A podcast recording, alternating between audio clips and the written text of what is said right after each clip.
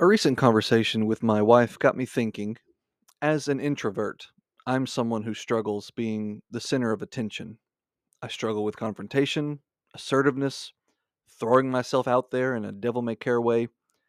The makeup of the modern world is one that not only celebrates, but often demands people have extroverted qualities.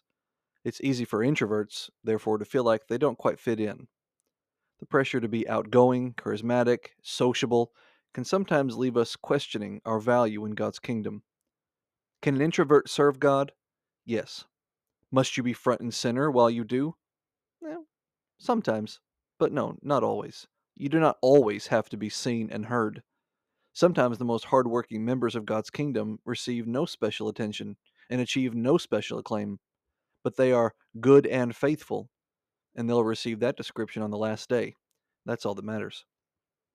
I would also counsel the introvert to remember, despite feeling alone and being comfortable in such a state, you are not actually alone. The Lord knows your heart, your preferences, your temperament. He understands that you find solace in solitude and draw strength from quiet moments of reflection.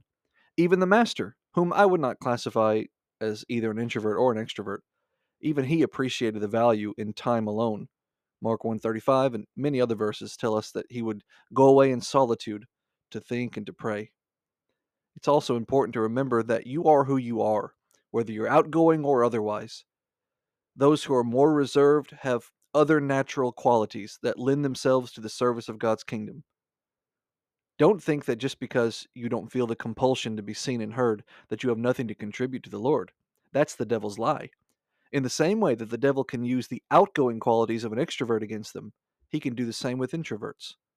The Lord loves both and uses both. I recall Paul telling the Corinthians that while he might not have been the most charismatic person or speaker, he still had knowledge, and he freely made that knowledge known to the brethren. 2 Corinthians 11:6. You might not be the first person people think of. You might not be the first person people notice. But you are there. You are ready, willing, and able. Are you front and center? No, not usually. But you're present and accounted for. And even in such a state, meek and quiet in the background, the Lord can do great things through you. If He couldn't, you wouldn't be where you are.